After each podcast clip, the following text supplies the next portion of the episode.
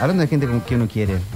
Y que por ahí hay ciertas cosas que. Te digo, la violencia, pero puede haber un bardo. Sí, ¿Tenemos recetas? tenemos ¿En el día de recetas. hoy? Sí, hemos ido una vez más al recetario de mi abuela malvada para extraer otra receta. La última mm, eh, vez que tocamos este tema, Sí. eh, en casa terminamos con milanesas. Bueno, eh, Hay que ver qué pasó hoy. sí, no curiosamente porque Octavio esa misma noche Ah, es se ve verdad. que dijo, chao, voy a comerme una milanesa y salió y mandó una foto del grupo de Sí. una milanesa espectacular y yo en mi casa comiendo, no sé qué están, fideos. Terrible. Una mala. Increíble. Sí. Pero en este caso, no sé si van a poder llevarlo adelante. Tienen que tener cierto. am- eh, ¿Cómo lo digo? Cierta intención Mm. y además cierto gusto particular que, es que te gusten las remolachas. Ah, me gustan a mí, ¿eh? Bueno, entonces entramos al recetario de la abuela malvada, pero entramos como entramos siempre. Es decir, haciendo un contexto de la abuela malvada, Sí. porque acá la receta es la persona, la persona es la receta. Aparte, como diría otra abuela malvada, Sí. el público se renueva. Sí. Mi abuela malvada, la madre de mi padre, en este caso a veces se levantaba deprimida. Sí. No había pasado nada en concreto, no es que algo la había deprimido, sino que a veces sencillamente era una predisposición del espíritu. se Odiada con levantaba el mal, mundo. se levantaba odiada. Claro que para mi abuela, como para Philip Roth, eh, el escritor de literatura norteamericana, el matrimonio era muy parecido a la literatura, es decir, puede ser más complejo, puede ser más simple, pero el que lo hace, el que lo lleva adelante, en, en todo caso el que escribe el libro, no puede ser nunca consciente de los efectos. Vos te casas, Sí. pero no sabes qué va a pasar No. en el transcurso de los años. Entonces, los matrimonios como los libros son interpretados por personas distintas con efectos distintos.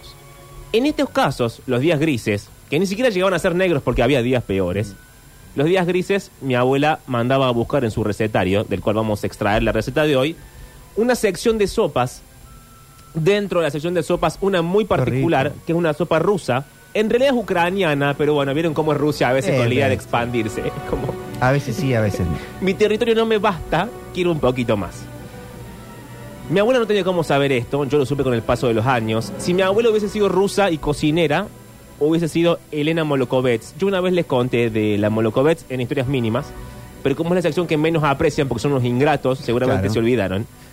Eh, la Molokovets es una cocinera ¿Por rusa. qué? ¿Por qué acaso? No te deja lo que nos Nadie hizo. había dado una opinión No, negativa. No importa.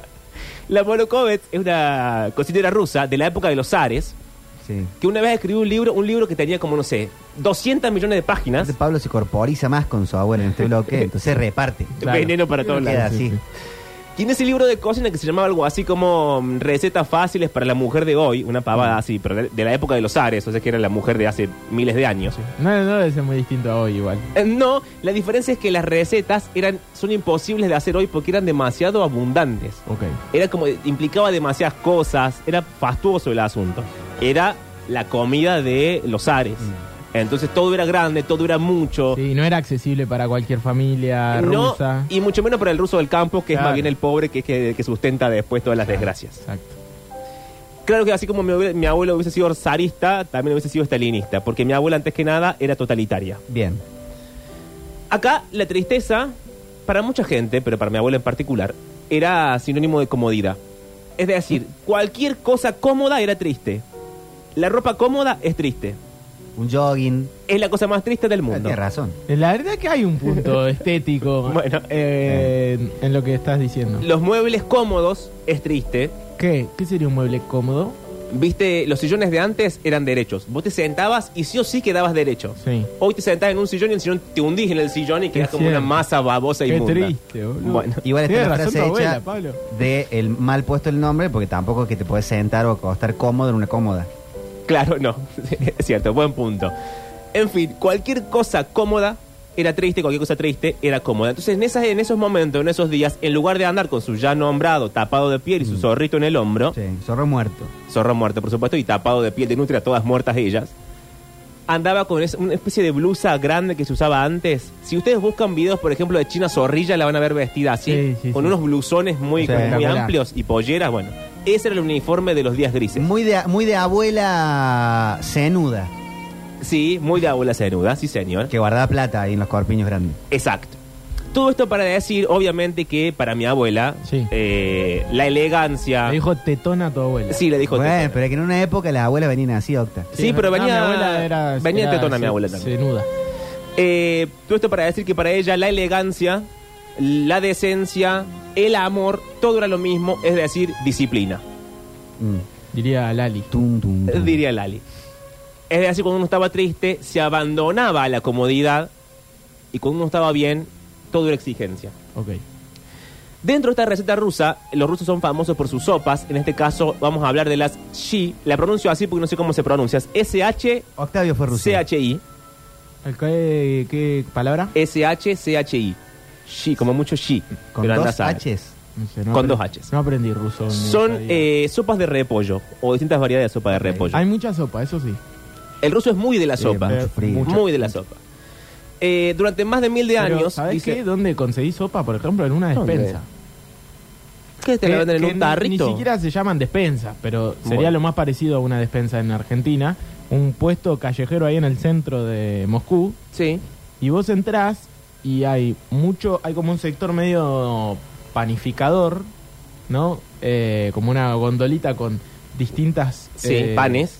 Panes y... mm, la- bast- Bastante rico, panes con, a- con algo adentro, por lo general. Pan relleno como algo, como un sí, hueme. sí, sí, sí, algo así. Eh, ¿Pero pan relleno de cosas dulces? Similar o- pero distinto. Todo Ok. es similar pero distinto Ok. ahí, porque no, no tiene las mismos, los mismos ingredientes que acá, pero rico. Y eh, al lado, sopas. O sea, pero no sopa bolsitos. instantánea. No la Nor en polvo. No, no la ¿No? que vos te armás, sino la sopa. Y vos te podés comprar una sopa. ¿Pero y cómo te la venden? ¿En un, Sí, en un... en un paquetito de cartón? En un vasito. No, no, en un vasito de plástico, como, Ah. ¿viste la ensalada de fruta que Sí. te venden acá? Eh. Algo así. A mí me gustan los peruanos de algunos peruanos de Alberdi que te venden la sopa en una bolsa de nylon. Una bolsa de nylon. Sí, bromatología no la aprueba, pero No. es rico No es muy- y te cura. no es muy estético. eh, eh, el COVID lo, lo- eh, mucha No, gente lo luchó así. no. Ey, bueno, sí, Mira. sí, sí, sí. Pero posta te dan llena de cilantro, todo en una bolsa de nylon. Una bolsa de plástico. Bueno, esto tiene lo mismo, la misma lógica de cual- que cualquier sopa, básicamente, que es, por un lado, han mantenido en pie Rusia durante mucho, durante miles de años, y por el otro, que esto era un problema para mi abuela, la sopa desconoce clase social. Mm. Es decir, la, vos le podés poner más cosas, menos cosas, puede ser más compleja o menos compleja, pero la sopa te iguala, porque la sopa es más o menos igual para todos. Sí, depende si le sumás crutón, eh, por semillitas eso, de sí.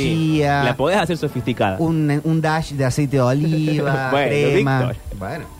Pero en este caso, las shi eran sopas que más menos eran para todo el mundo. Si le rompes galletita de agua, ahí ya estás en una clase más baja. Y sí, y sí, evidentemente. Es decir, el problema de la sopa para mi abuela es que lo que no tiene distinción es detestable. Esa es la nota al pie en la receta del día de hoy. El borsch, que es una sopa particular, se consume masivamente en Ucrania. Eh, y se supone que a partir de ahí, y todo lo que es Europa del Este, porque tiene un nombre distinto según es Rumania, según es, es Polonia, eh, según es Lituania, según es Alemania, bueno, tiene nombres distintos, pero es lo mismo, fue traída al resto del mundo eh, por comunidades judías. Ok. Entonces, hoy todos conocemos que es un Borsch, más o menos, cuando se lo diga se van a dar cuenta que es lo que es, eh, por, esta, por esta emigración. ¿Qué es un Borsch finalmente? Es una sopa de remolacha. Oh, qué rico. Ustedes saben que yo odio en lo particular la remolacha, Sí, pero Y el pescado. si les gusta, tomen nota. Sí. Del recetario de la abuela malvada, el borsch se hace con remolacha cruda, Ok. 450 gramos. Bueno, casi medio kilo. Una zanahoria grande, una papa grande, una rama de apio, una cebolla morada, dos dientes de ajo, aceite de oliva, 25 gramos, comino, 5 gramos, laurel, una hoja. Y acá, la receta original dice col de lombarda, pero la col de lombarda es un repollo morado. Sí. O sea que eh, un cuarto de eso. Caldo de verdura, tomate mediano, vinagre de vino tinto, azúcar, sal, pimienta negra, eneldo y crema agria. Eneldo, hay veces que está complicado de pensar. A mí el eneldo no me gusta, pero mm, no sé. ¿Cómo se hace? Bueno, esto es bastante sencillo. ¿Crema agria? Depende Crema del agria. día. Mira. En el domingo... No, no, no. No, el humor. eh, Pela- es todo lo que puedo aportar a este bloque, Pablo. pero escuchá, Ah, porque vos si tenés ganas de comerte una sopa la podés hacer como... Quizás como- en el dormitorio de un verdulero. Como la vez pasada, La lo de- ramita. lo de la, la milanesa. Pelamos y cortamos en dados la remolacha, la zanahoria y la papa. Lavamos el apio, lo cortamos en rodajas finas. Pelamos la cebolla, los dientes de ajo y picamos finamente todo eso. Ujú. Pelamos y cortamos los tomates en dado. Todo esto lo va a ir separando, ¿no? Va a ser lo que ahora llamamos mise en place, que es como tener todo cortadito para después. Pero, pues, ocuparse de ¿qué- eso. ¿cómo ahora le decimos? ¿Quién le dice mise en place? En los programas de tele en la Por favor, cocina. Pablo, ¿vos mire. te pensás que, mi- que tu abuela decía mise en place? Dale, ya, ya, para que hacer mi esta abuela harina. Elvia decía, mis, ah, acá hay un mise en place. Cortaba las cosas en, el- en el costado, viejo. Pero por eso dice, ahora le dicen Ah, mise en Dios, place. Dijiste decimos. Bueno, pero porque esto es una sección de cocina, señor. Por favor. Martita y vino. Calentamos el aceite en una cacerola amplia y ahí metemos la remolacha, la zanahoria, la papa, bla, bla, bla. Lo rehogamos un par de minutos. Metemos el apio, la cebolla y el ajo. Mm. Cocemos todo eso a fuego medio. Se mueve de vez en cuando, porque si no se quema. Durante cinco minutos. Ahí va el comino, el laurel, el caldo, sal y pimienta. Se cocina 15 minutos contando de que empieza a hervir. Apoyo mucho la moción de lo cómodo es triste. ¿puede ser? Sí, ¿Vieron que vienen ahora para las cocinas más tristes del mundo? sí. ¿Qué ¿eh? Estos viene, Víctor? revolvedores de guiso, sopa, que van solitos. Eso para mí lo compra la gente triste. O sea, la gente que no puede estar con una cuchara normal de Claro. madera moviendo el guiso. Lo dejan ahí. Pero la- lo más divertido de la cocina es estar efectivamente en la Sí, cocina con un haciendo cosas, no vinito, irte. Claro. Exacto. Después de los 15 minutos se agrega el tomate, el repollo morado cortado fino, el vinagre y el azúcar. Se cocina durante 20 minutos. Y acá hay dos opciones. O lo comen como queda, así como espesito, con la Sí. verdurita más o menos desarmada. O todo eso va a la mini pimer tuki. ¿Cuál era Se el mini tritura. primer de hace 70 años? Es una muy buena pregunta. Quizás lo picaban, lo picaban, lo picaban, o lo aplastaban, lo aplastaban, lo Ah, aplastaban. amor. Mortero. Eso, eso. un mortero o lo que hoy es un Por pizza ahí. papa. El pizza papa. Sí, me Ese. parece que sí. Mi abuela usaba a veces la, la de... ¿Cómo es la de hacer espu- espuma? ¿Qué cosa? El batidor. batidor. El batidor. Lo usaba tipo mini pimer. Puede ser esa. Pero no corta. Bueno, pero ella lo sabía. Obraba usar. milagros. A- algo hacía para Algo que hacía, eso está le bien. funcione. Hay una con el trapo, un trapo limpio, que cortas chiquito, chiquito, chiquito, chiquito, y pones en un trapo limpio y le das con el, el palo de amasar. Ah, Claro. Y eh, de paso le vas como colando a la, a la sopa y podés ir sacando algún resto de lo que no quieras. Después sí lo incorporas. Está bien, tiene sentido. El tema del trapo es medio peligroso, porque uno nunca sabe en su casa qué trapo está realmente limpio y cuál bueno, no. no saques el, pat- el trapo del baño. Salvo que agarres una remera recién lavada que no quieras Esa. más y uses esa. sí. Parece que Esa. puede tener como gustito a suavizante o a jabón en polvo. Eh, Eh, puede ser por ahí es peligroso. rico. Cuando tenemos la verdura lista y ya eh, se acaba la receta, crema agria, pimienta negra molida y ahí sí el eneldo. Pero crema agria no se encuentra hoy por hoy. Sour cream le decimos nosotros. Sí. Después ponen crema normal. ¿Sí? Yo creo que sí. Un queso crema, Un queso crema también. O le rayas queso arriba. está bien. Y que Dios te ayude. Crema agria y si no una ralladita de limón. Una rayadita de limón, es Eso cierto. puede ser.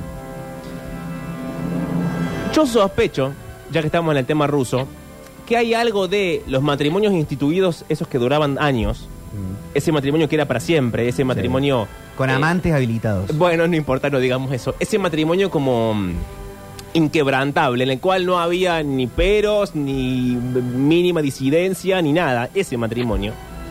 Creo que es muy parecido a lo que le pasa a Ana Karenina en Ana Karenina. Para quien no sepa la trama eh, de la película del libro, ella se enamora de otro hombre, engaña al marido, tiene un hijo en el medio y se tira bajo un tren al final. Bien.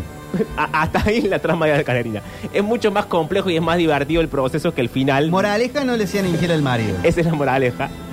Pero en un momento su amante, que es el conde Bronsky, cuando consigue que Ana Karenina se vaya a vivir con él, Sí. es decir, deje a su marido, lo cual estaba mal visto, obviamente, por la época, etcétera. Ahora también. Y Ahora también, y más que nada por el lugar que Ana Karenina ocupaba en la sociedad, que era uno bastante alto.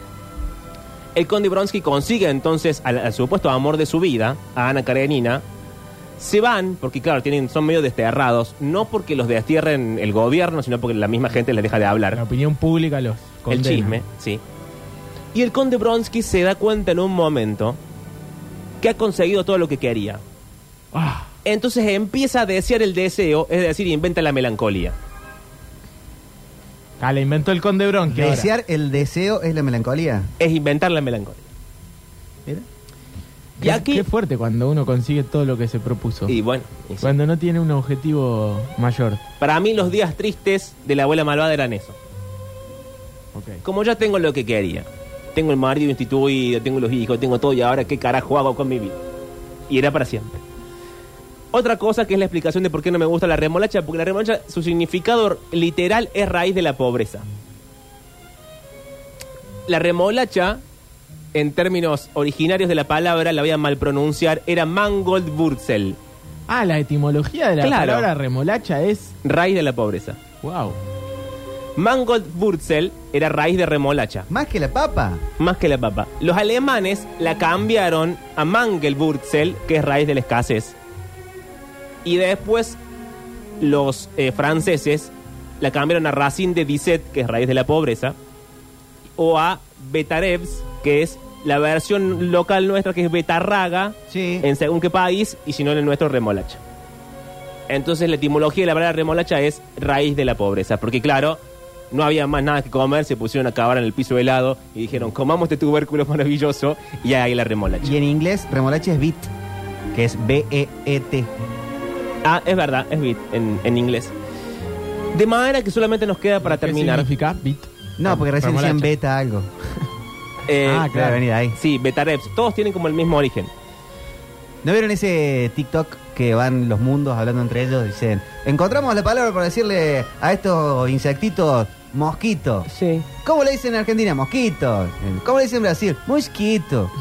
A ver, Francia, No lo ¿cómo vi. le dicen el mosquito? Mosquito. Y capaz le preguntan a un alemán y están mirando por todos lados. Dale, decí, estamos todos de acuerdo. Pris, pris, fras, fren, dice el Claro. alemán.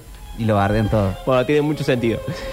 Vamos a cerrar el recetario de la abuela malvada, que tenía que ver con esto, la raíz de la pobreza, la remolacha, el borsch, la melancolía. Igual después se convirtió en ah, un condimento de clases altas. ¿Veis? La torta Sí. tipo velvet cake, que esas son. Lo ven. Lo veían los Desperate Housewives. Sí, después la remolacha tuvo otro, otro devenir, como muchas otras cosas, pero originalmente era algo feo, triste y más bien de, de pobre. Y aquí, una cosa divertida que vamos a jugar a, a imaginarnos, es muy probable que en el año 1812, cuando Napoleón quiere invadir Rusia, ustedes saben que los rusos son muy de abandonar su capital. Mm. Viene una invasión y el ruso que hace se va para arriba, porque total el, vi- el invierno va a matar al invasor. Acá abandonan Moscú. A mí, me, Mira. gu- a mí me parece muy divertido eso, que alguien tenga como su bolsito siempre a medio armar, que dice, che, si viene alguien abandonamos todo, sí, de una. ¿No vamos? Cagan Bueno, de pero frío. ah, así cuántas guerras ganaron. No, muchicas y todas. Claro. Pero el, tenés que tener como la templanza de abandonar tu casa, tus cosas y, y echarle fuego, digamos, para que después nadie más la use. Hay algo ahí como de... ¿No te No parece? sé, De pero no, es espíritu. que no sé si están así. Se van. Bueno, en términos históricos es abandonan la capital y prenden fuego cosas a Ok, su paso. Ok. En este caso, eh, viene Napoleón con eh, su armada mm, francesa y- a invadir Moscú, no encuentra nada, no encuentra nadie, se le mueren casi todos los soldados, tiene que volverse como un boludo a su casa con una mano delante Sí. y una atrás. Re- Se cagan de frío. se cagan de frío. Referido a eso, eh, Tchaikovsky, que es un compositor de música clásica, escribió una mm, canción muy conocida, que es la Obertura 1812. La van a, cuando la escuchen se van a dar cuenta qué canción es, porque salen muchas películas, entre ellas B de Venganza. Mm. Entonces solamente nos resta imaginar que mi abuela, mi abuela malvada, mientras comía su borsch, o Napoleón, mientras huía de Rusia, o mejor todavía, la gente de Moscú, mientras escapaba para arriba, se llevaba un pequeño platito de sopa de remolacha. Y de fondo sonaba esto.